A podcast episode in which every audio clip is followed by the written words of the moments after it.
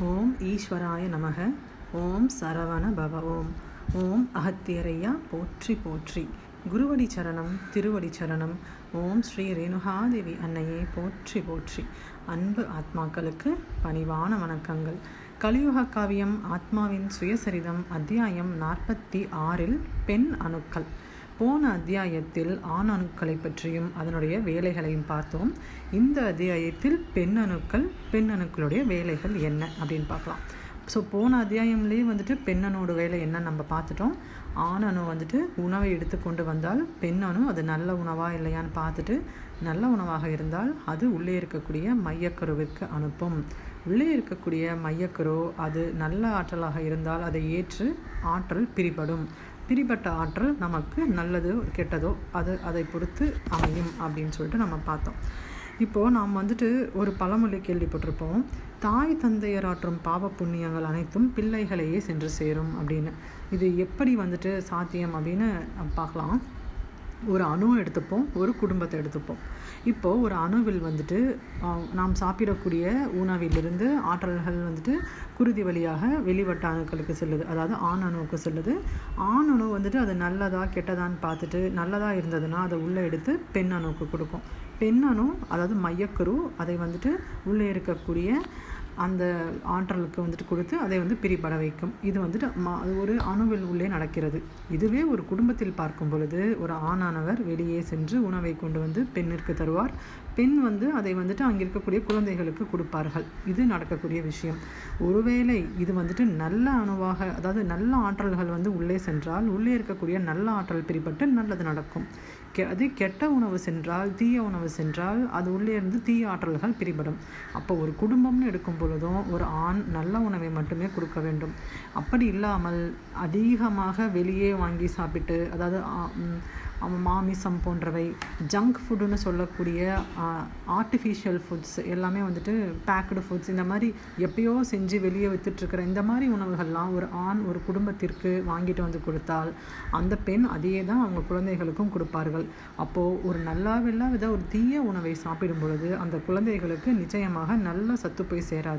ஒரு குழந்தைக்கு நல்ல சத்து போய் சேரவில்லை என்றால் அந்த குழந்தைக்கு உடல்நலம் பாதிக்கும் மனநலம் பாதிக்கும் மூளை வளம் பாதிக்கும்.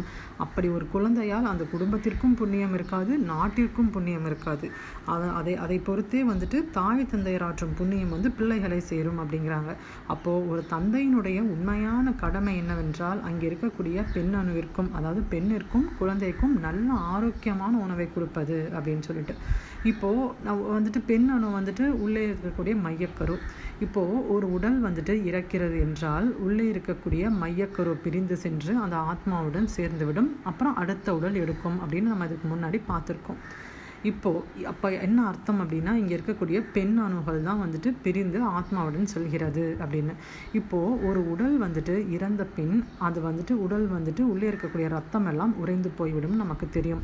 அதற்கு காரணம் வந்துட்டு உடம்பில் பிராணவாயுவும் அல்ல உள்ளடையில் சூடும் இல்லை. சூடும் பிராணவாயும் இது ரெண்டுமே இல்லை அப்படின்னா வெப்பம் பிராணவாயு இல்லைன்னா அங்கே இருக்கக்கூடிய ரத்தங்கள் அனைத்தும் உறைந்து விடும் ரத்தம் உறைந்து விட்டால் அது சிரசிற்கு ஏறவே ஏறாது.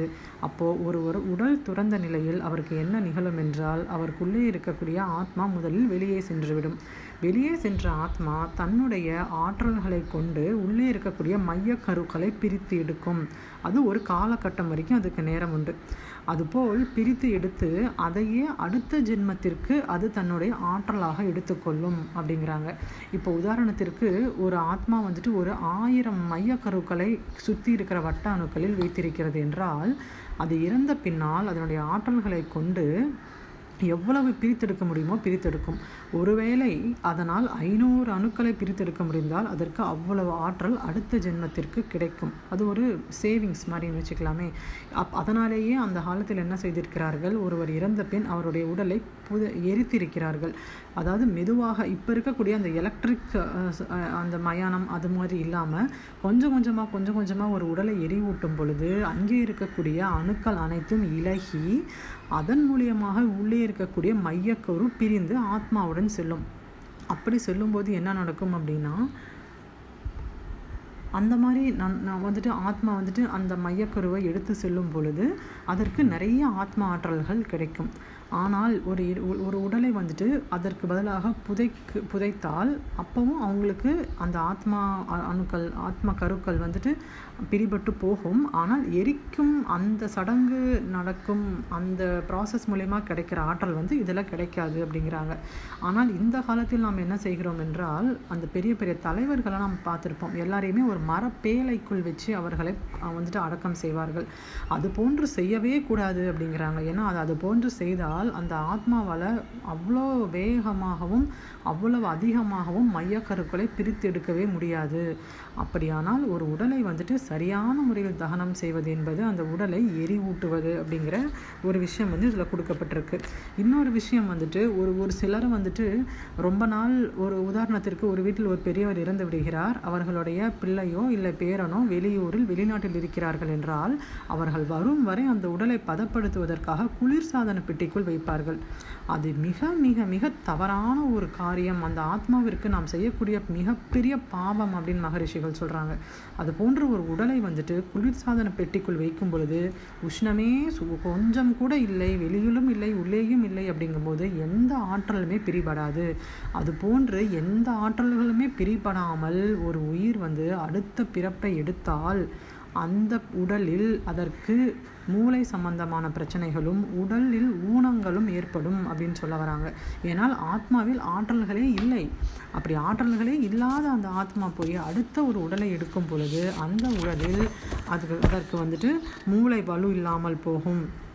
பிறப்பிலேயே ஊனமாக பிறப்பார்கள் அப்படிங்கிறாங்க. அப்போது ஒரு குழந்தை மிகவும் ஆரோக்கியமாக நல்ல அறிவு படைத்திருக்கிறது என்றால் அதனுடைய முற்பிறவியில் இலகிய பல நல்ல அணுக்களை அது எடுத்துக்கொண்டு வந்திருக்கிறது என்று அர்த்தம் அப்படின்னு சொல்லி சொல்ல வராங்க. ஸோ இதில் நம்ம பார்த்துருக்கக்கூடிய ரெண்டு முக்கியமான விஷயம் தாய் தந்தையராற்றும் பாவ புண்ணிய செயல்கள் பிள்ளைகளை எவ்வாறு சேர்கிறது?